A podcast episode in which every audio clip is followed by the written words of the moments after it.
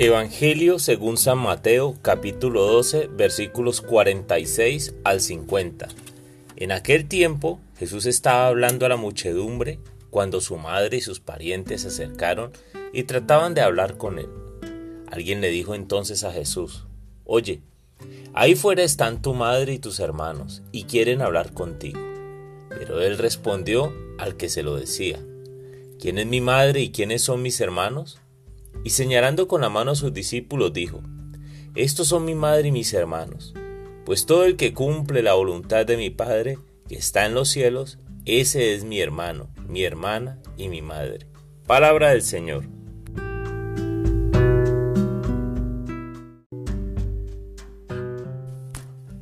Hola mis amigos. La primera acotación que deseo hacer hoy es que el sentido de hermanos puede ser más amplio en este contexto, es decir, que podría referirse a primos hermanos. Por otro lado, cuando estamos teniendo una experiencia de vida con Jesús, con frecuencia encontramos que nuestros principales opositores se encuentran en la familia. Esposos o esposas que no entienden por qué oramos. Hijos o hermanos que se burlan cuando nos encuentran con un crucifijo en la mano o arrodillados haciendo oración. Y eso sin contar cuando asistimos a Eucaristía. ¿Por qué vas a perder tiempo allá? El tremendo lío que se puede producir es cuando las definiciones de los valores son diferentes entre los que le creen y los que no le creen a Dios en la familia. Entonces, razón tiene Jesús al decir que mi madre y mis hermanos son todos aquellos que cumplen la voluntad de su Padre. Sin embargo, mi consejo es que no pelees con ellos. El odio y el rechazo se combaten con amor. Pero si lo haces con enojo y desprecio, Darás la razón a aquellos que no comparten tu experiencia de vida.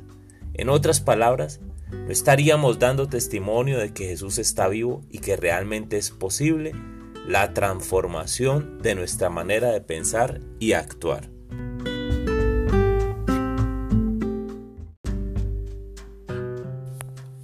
Amado Dios, hoy me dices que soy tu hermano si hago la voluntad del Padre.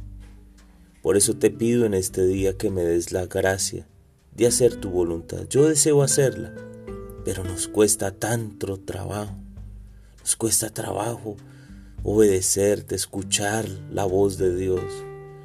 Señor, dame esa gracia de escucharla, pero sobre todo de ser coherente con mis acciones y palabras.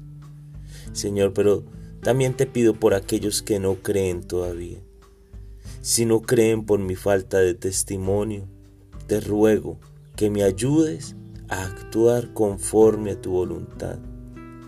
Señor, que yo no sea un tropiezo para que otros se aparten de ti. Que junto con mi familia podamos decir constantemente, somos hermanos de Jesús porque hacemos lo que el Padre desea. Amén.